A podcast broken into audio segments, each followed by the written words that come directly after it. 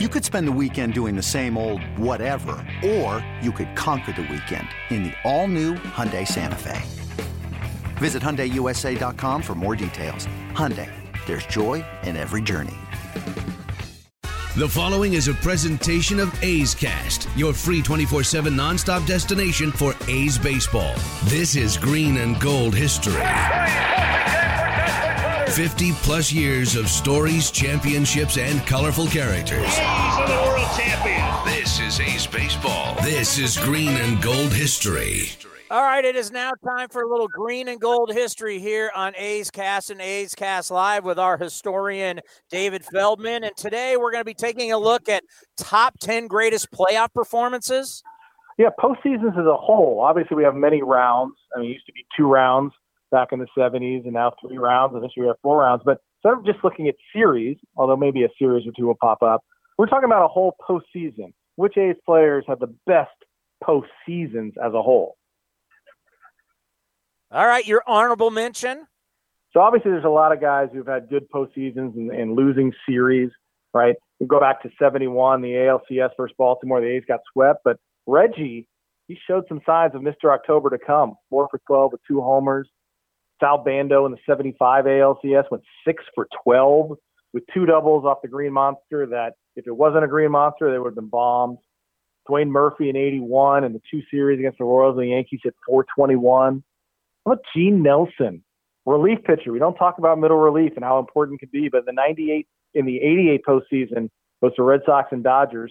Five games, a 2 0 record, 11 innings pitched, only one earned run.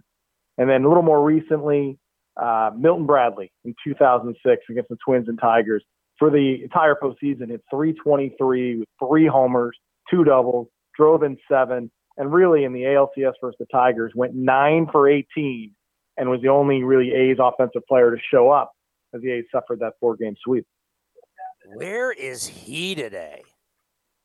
Great question. Uh, Milton, obviously, an interesting fellow, had some uh, off the field issues uh, I'm not sure what he's doing with himself. I hope he's doing well because when he was here in 06 and him and Nick Swisher were, were great friends and the triumvirate of Thomas, Swisher, and Bradley, I was a, that was such a great middle of the order for the A's. Yeah, that guy so talented. Unfortunately, with the issues, very very tough. All right, number ten. Number ten, we're going to go back to 1992 and Harold Baines, the Hall of Famer Harold Baines. Only one series for the A's was the ALCS versus the Blue Jays. But in that series, Harold Baines had 440, 11 for 25, two doubles, four runs driven in. He scored six runs, multi-hit games in five of the six games. And and this is Harold Baines, Hall of Famer. He has a sacrifice bunt in that series. Tony La Russa was not afraid to have anybody bunt. You'll see if you go back and look at those games and those box scores, you'll see Mark McGwire with a sac bunt. You'll see Harold Baines with a sack bunt. I mean, it just didn't matter if the situation called for it. He was bunting. But Harold Baines, uh, in his last go with the A's there in '92, he was this, he was the offensive star, and, and 440. That, that's awesome hitting. You know what's sad is you actually look at just you know some of his stats; they're very impressive, and just to have your crowning moment of giving into Hall of Fame and having so many people come after you for it was just it just was not right. No, it, it, it's weak. It really was weak. And the thing about Harold Baines, yeah, he was always a borderline Hall of Famer. But if he didn't have to be a part of two different strikes and lost really 65, 70 games, he would have gotten 3,000 hits, and it wouldn't have been a question, right? Uh, but circumstances dictated he missed those games because of the labor issues. Um, Harold was a great run producer, a professional hitter, uh, as Reggie Jackson used to say, when the leaves turn brown, Harold Baines' bat comes around. He's the mighty player in October, man. He just it was Harold Baines. Number nine. Number nine. This is one of my favorite performances, and I think about it often. It was a brutal series to lose. This is the 2003 ALDS versus the Red Sox, but Ted Lilly. you got to go back and look what Ted Lilly did in this series. He's the game three starter. Right? And the game three is the game where everything going wrong. You know, Todd Burns, uh, Todd Burns, uh, Eric Byrnes not touching the plate, uh, Tejada not running out, an obstruction call. Chavez making two errors. I mean, there's all hell going on. And there's Ted Lilly on the mound, calm as possible, throwing seven innings, giving up only two hits. He's being literally heckled from the Red Sox dugout. They're all cheering his name. You know, Ted Lilly. They're sing songing his name. You got the crowd going. He's just calm as can be, pitching his seven innings, not letting anything faze him. It was so impressive. Those 107 pitches in his seven innings. Comes back in game five. Game five with one day's rest after throwing 107 pitches, throws two shutout innings in game five in the seventh and eighth, giving the A's that chance to come back in the ninth inning. Fortunately, strikeouts by Terrence Long and Adam Melhuse. But Ted Lilly, what a performance in the postseason. I just think it gets overlooked how good he was in 2003. Did not think you were going there. Yeah.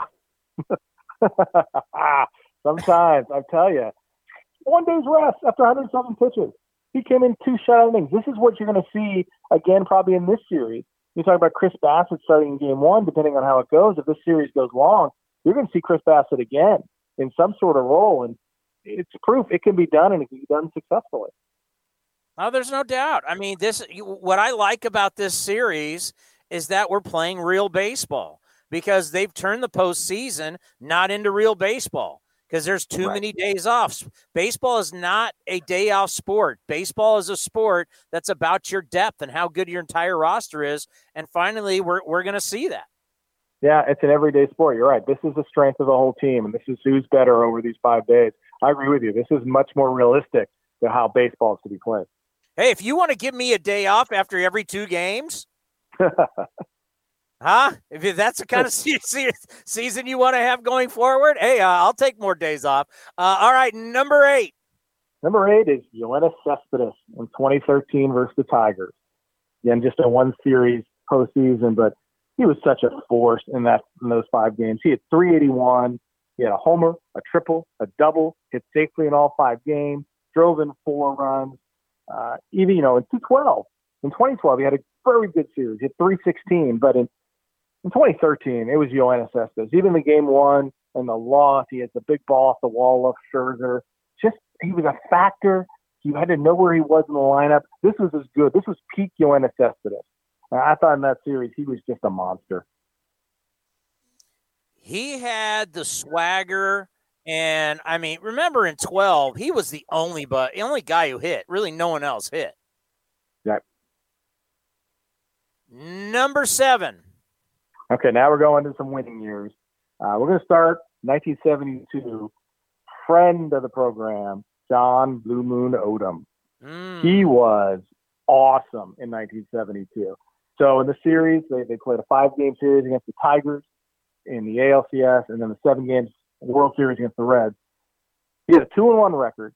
He had an 0.71 ERA and a 120 opponent average.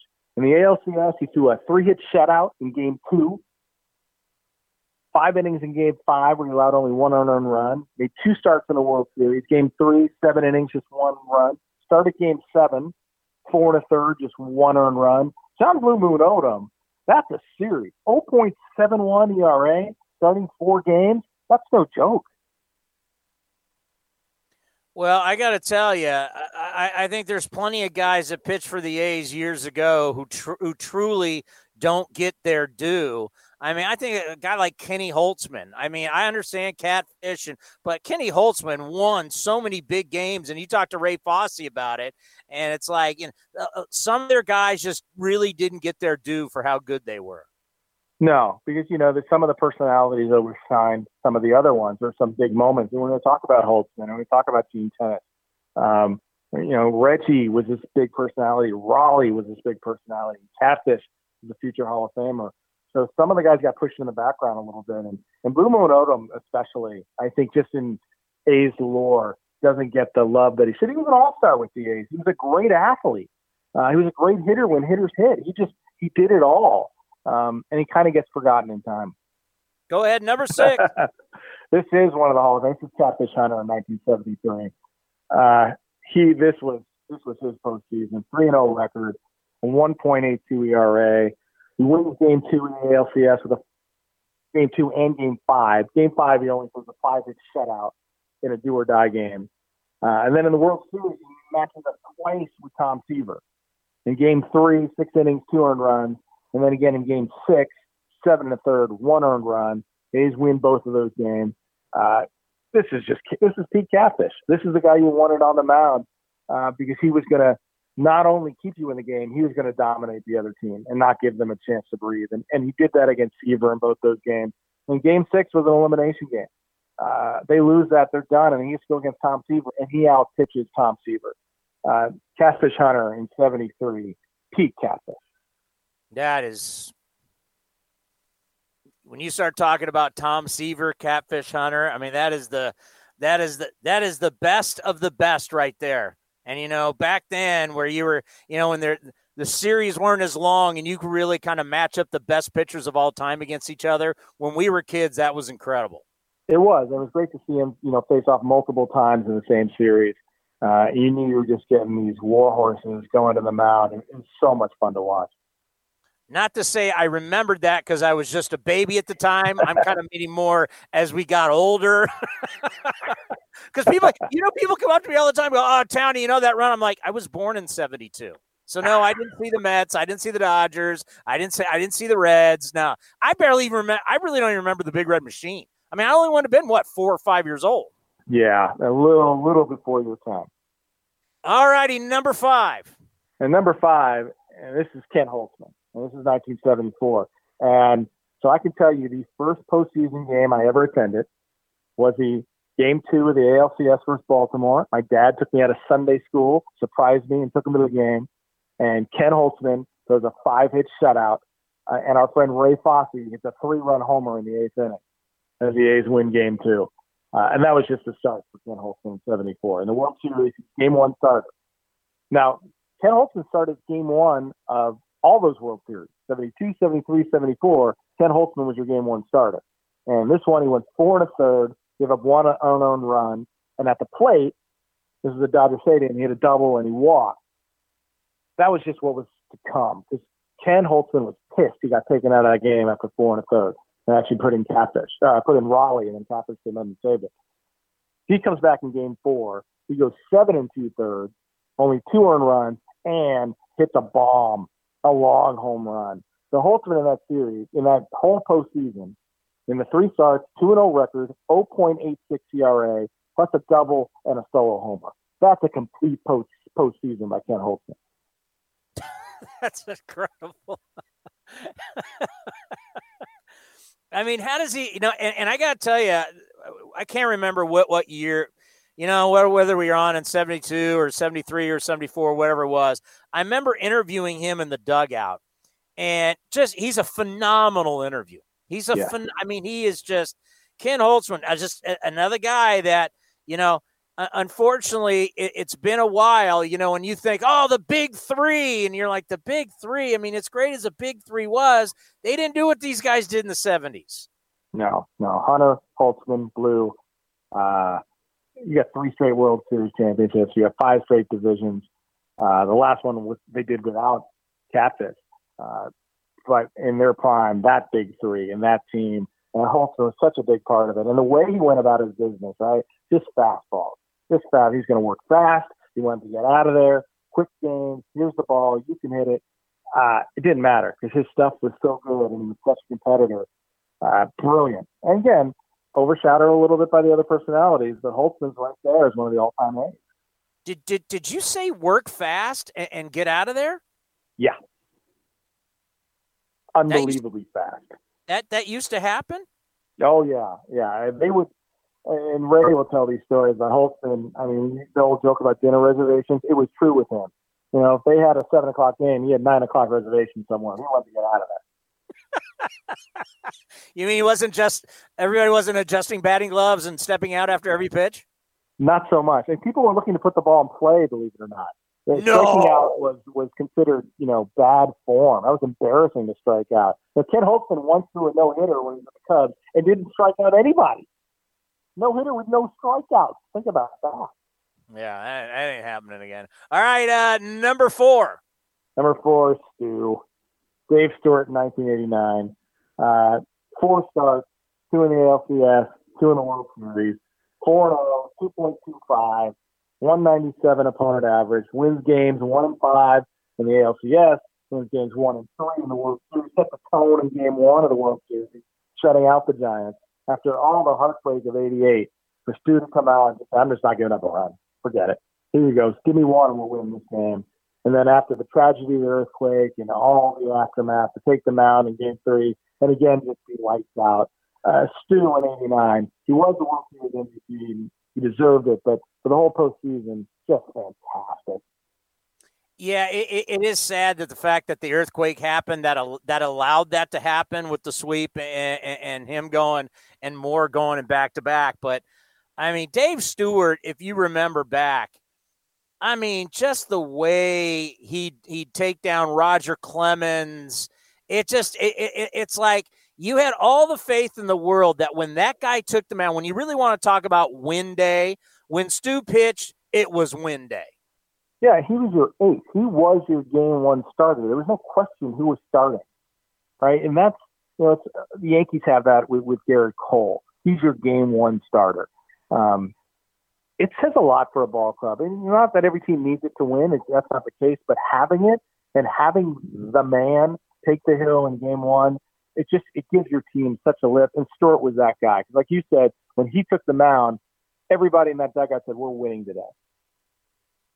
Let's go to number three. Number three, one of the most surprising World Series performances of all time, and that's Gene Tenace. Gene Tenace in 1972 and and you got to look back at the ALCS. Again, we're looking at a total postseason. So the ALCS against the Tigers, he goes 0 for 15 to begin this series. Plus, makes a huge 10th inning error in Game Four, where the Tigers actually came back and scored three runs in, in the bottom of the ninth to win that series. The bottom of the 10th, sorry, to win that series. Uh, Gene Tenace ends up playing second base in the 10th inning and makes a huge error. So now you're hitless, you're out of position, you make a huge error. This is just a horrible postseason for you. But then you go to game five. Now he's back to catching. He has a go ahead RBI single in the fourth inning of game five. A's win that game, go to the World Series. What does he do? He hits home runs in his first two at bats, ends up hitting 348 in the World Series with four home runs, tying a record set by Babe Ruth. He just double, nine RBI, a go ahead double in game seven this is a postseason. So the numbers as a whole, 225 average, don't tell the story. Game winning hit in the ALCS, unbelievable World Series with four home runs, nine RBIs, go ahead double. This is Gene Tenace. This is put your name on the map, right? You become an all star because of this series. 1972, Gene Tenace, unreal. Yeah, talking about scouting reports, we've mentioned this. I mean, Gene Tenace was nobody going into the series. It was after this he would start blossoming into a real power hitter. But if you're like, if you're the Cincinnati Reds, you kind of be you got to be going, who the hell is this guy? No, exactly. You're not even worried about him, right? Reggie's out. He injures himself in Game Five against the Tigers. You go, okay, we don't have to worry about Reggie's back. So we got Sal Bando and we got Joe Rudi. You know, worry about them. Got to keep Campy off the bases. But, you know, George Hendrick, Gene Tenace, we, we can pitch to these guys. No, Gene Tenace flipped the script. And, and hitting two home runs in your first two World Series at bats, come on, who does that? I know you go look at the numbers and then you look at his World Series and you're like, wow, that was uh, absolutely incredible. Number two. Number two, and uh, unbelievable postseason. This was Bert Campaneris in 1973 and he was your leadoff hitter supreme in 73. Billy North is hurt. He has sprained his ankle late, so it's all about Bert Campaneris. Uh, for the entire postseason, he's 308 with three homers. He was six for six in steals, played an errorless shortstop, and just big moments, right? The ALCS versus Baltimore. In game two, he hit the leadoff homer. In game three, he hit the walk-off homer. No one's ever done that in the same series, a leadoff and a walk-off in the same series. And then in the World Series, there's two three hit game, He has a go ahead two run homer in game seven, the first homer of the series. Reggie followed with a homer. Reggie actually wins the MVP of the World Series. It could have been Bert Campaneris. Probably should have been Bert Campaneris. He was ridiculous to have that many big moments and that many home runs. I mean, he wasn't a home run hitter at that point. There was earlier in his career he had a 20 homer season, but now he's a slap hitter, trying to get on base, uses wheels, but he's hitting big home runs, stealing big bases. Just what a factor. Bert Campaneris in 73. And number one all time for Oakland A's history. The number one all time postseason in Oakland A's history from the greatest player in Oakland A's history, that's Rickey Henderson in 1989. Uh, and you look back at these numbers, these, these are Strat-O-Matic numbers, Connie. These, these, this shouldn't happen in real life. For the entire postseason, he hit 441. 441. That's the fourth highest single season postseason average of all time. He also had three homers, three triples, two doubles, drove in eight, stole 11 bases, broke up a double play in game one of the ALCS and helped the A's win that game. Against the Blue Jays, 400 average, seven walks, a thousand slugging percentage. Against the Giants, he 474 with a 524 on base percentage. Rickey was on base almost every time, doing damage with the bat, with the legs, playing perfect defense. Are you kidding me? Rickey Henderson in 1989. That was that was a one man wrecking crew of a performance. Yeah, Stu won the World Series MVP and rightfully so, but Rickey could have easily swept both the ALCS and World Series MVP awards. He was so good that year. It, it will always go down as amazing how much he freaked out pitchers. Yeah. He just freaked them out. Yeah, I mean, you talk to Todd Stottlemyre, you can go back and watch that game too, and he, he's in his head. He's literally in his head where Stottlemyre is almost frozen, not knowing what to do. Not just on first base, but on second base too. He, he was a walking triple in that series. You put him on first, he was stealing second, he was stealing third, and you had no chance of throwing him out. You know, a lot of great base stealers really weren't going to be able to hurt you with the long ball. Uh, that's why I think of, of two guys that were, you know, obviously Hall of Famers, but you think of Rickey and you hit, think of Tim Raines, Rock Raines, that these were guys you just couldn't throw a cookie to to get ahead because they had the ability to not only get the extra base hit, they had the ability to knock it over the wall. It, it really was a dilemma with hitters like that, right? Because you're so afraid of walking them because when you walk them, it's a double and you got to deal with them on the bases. But if you're too true, he's going to hit it out. And, you know, Rickey in the Toronto series uh, hit the two homers in the one game, just bombs. That was the same game that Jose hit into the fifth deck. So Rickey put on a show. And then he leads off game four of the World Series with a home run, just putting the Giants back on their heels. Um, you know, you see a little bit of that, the offensive capabilities with George Springer, right? This is a guy with 39 career leadoff homers. He can pound you with the long ball, but he's not going to steal bases like Rickey. So you can be a little more careful with George Springer. Rickey, you couldn't be careful, right? He's either going to be a homer or he's going to reach base and he's going to have, he's going to steal second, steal third. It was a no win situation with Rickey. Are we ever going to see the stolen base back in vogue?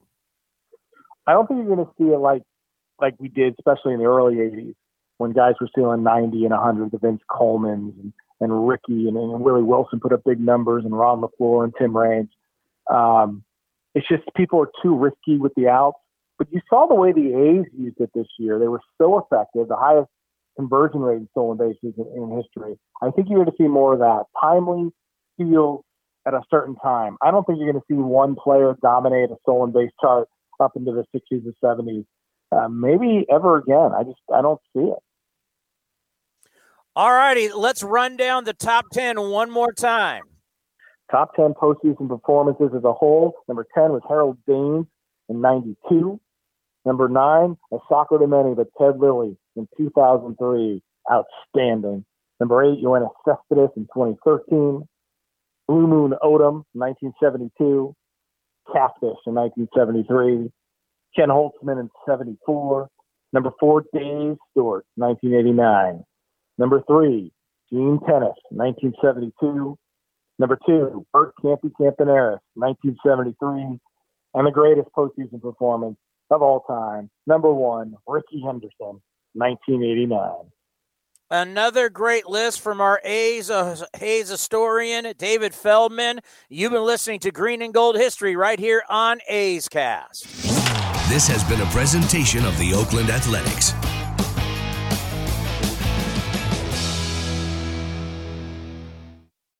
Hey, Rob Bradford here. You guys know I'm always up for a good MVP story, and one of the best stories is Wasabi Technology. Wasabi is the world's hottest cloud storage company, and it's become the go to provider for professional and collegiate sports teams, including 20 Major League Baseball teams like the Red Sox and NHL teams like the Bruins and Vancouver Canucks. Even the Liverpool Football Club is getting in on the Wasabi action. So, why is Wasabi the MVP? Well, Wasabi was purpose built to free businesses from skyrocketing storage costs and unpredictable transaction fees that the Amazons of the world are charging. In fact, Wasabi is up to 80% less than those hyperscalers and doesn't charge a cent for businesses to access their data. From Wasabi's AI enabled intelligent media storage, Wasabi Air, to the industry's only cloud storage service with triple protection against cyber criminals, data deletion, and ransomware, Wasabi's taking the lead in driving innovation in data storage and helping sports teams to unleash the power of their data. Wasabi, another Boston based championship team.